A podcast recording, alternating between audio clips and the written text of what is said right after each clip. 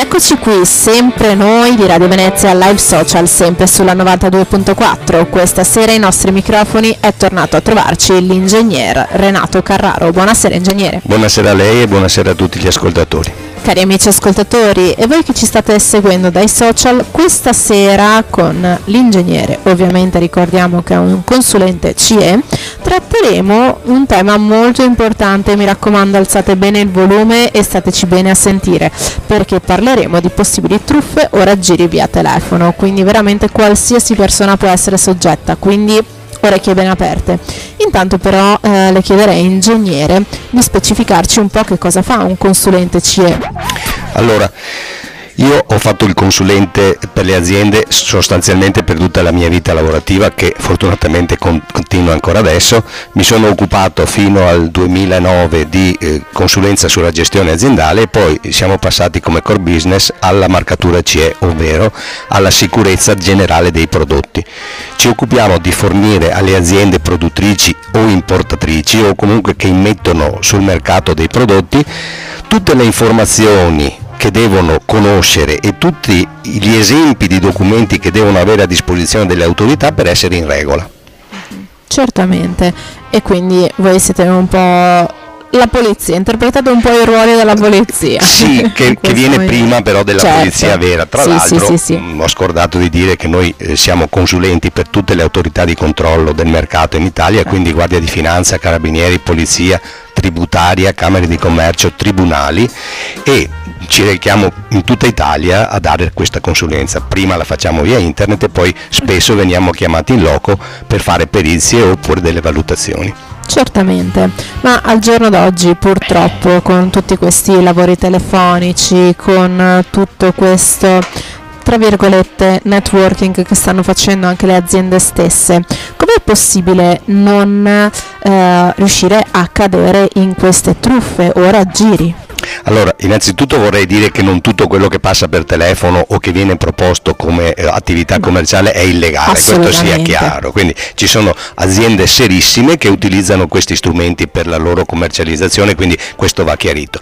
Però ci sono degli aspetti che vanno tenuti in considerazione dall'utilizzatore o dal cliente. Innanzitutto la parola gratis dovrebbe fare rizzare le antenne a chiunque non c'è nessuno che fa nulla gratis a parte le onlus e le, le persone che fanno volontariato. Quando telefonano e dire, per dire sei stato estratto, eh, abbiamo una cosa gratis per te, ti portiamo a casa questa cosa che, per la quale non dovrai pagare nulla, ecco, questo è già il momento in cui chi ascolta dovrebbe cominciare a porre un'attenzione particolare. Certo a un attimo le antenne. Assolutamente sì, io sono stato protagonista proprio qualche giorno fa di una telefonata nella quale una sedicente dottoressa, assolutamente illetterata, ma questo non è un gran problema, solo che una dottoressa che non sa neppure parlare in italiano mi crea qualche problema, che mi ha proposto, ovviamente gratuitamente, un sistema per depurare l'acqua da lei definito dispositivo medico.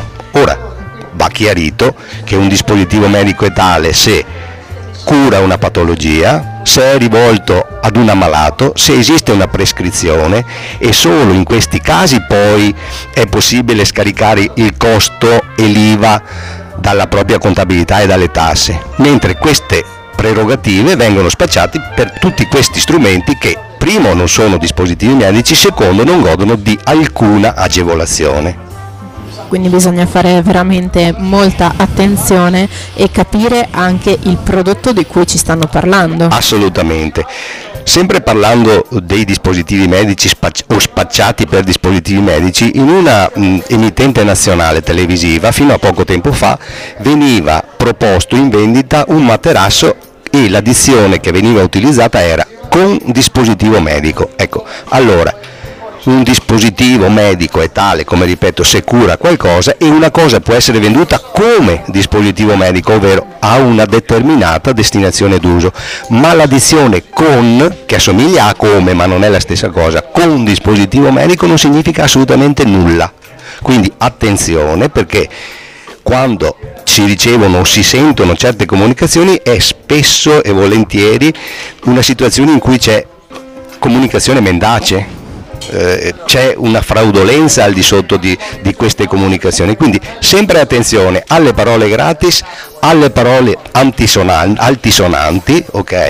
E a quelli che vogliono convincerci che è tutto semplice, è tutto facile. Purtroppo se siamo malati sappiamo assolutamente cos'è un dispositivo medico e lo veniamo a sapere anche se non lo vorremmo sapere. Quindi eh, queste proposte che ripeto cercano di entrare nella barriera difensiva delle persone che ascoltano sono quasi sempre il, pre- il preambolo per una truffa dobbiamo, immagino che anche queste persone selezionino chi chiamare o, chi, o, a chi rivolgersi oppure diciamo volgarmente sparano nel mucchio e sperano di trovare eh, qualcuno che appunto venga adescato.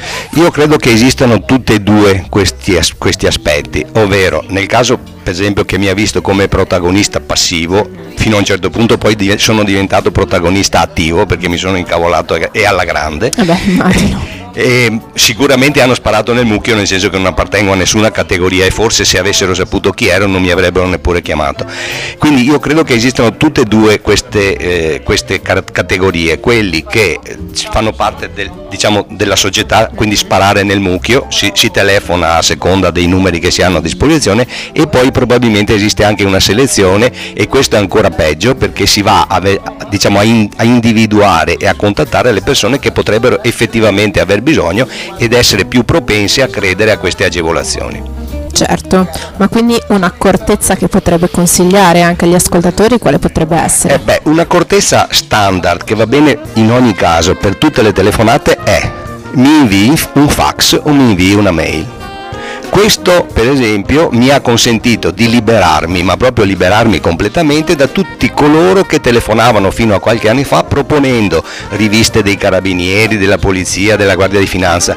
Tutte queste autorità non telefonano, non propongono nessun abbonamento e quindi se volete liberarvi da questi soggetti voi dovete sempre chiedere mi invii una mail che ormai quasi tutti hanno, oppure mi invii un fax. Comunque fatevi mandare prima una documentazione scritta e firmata da qualcuno che se ne prende la responsabilità.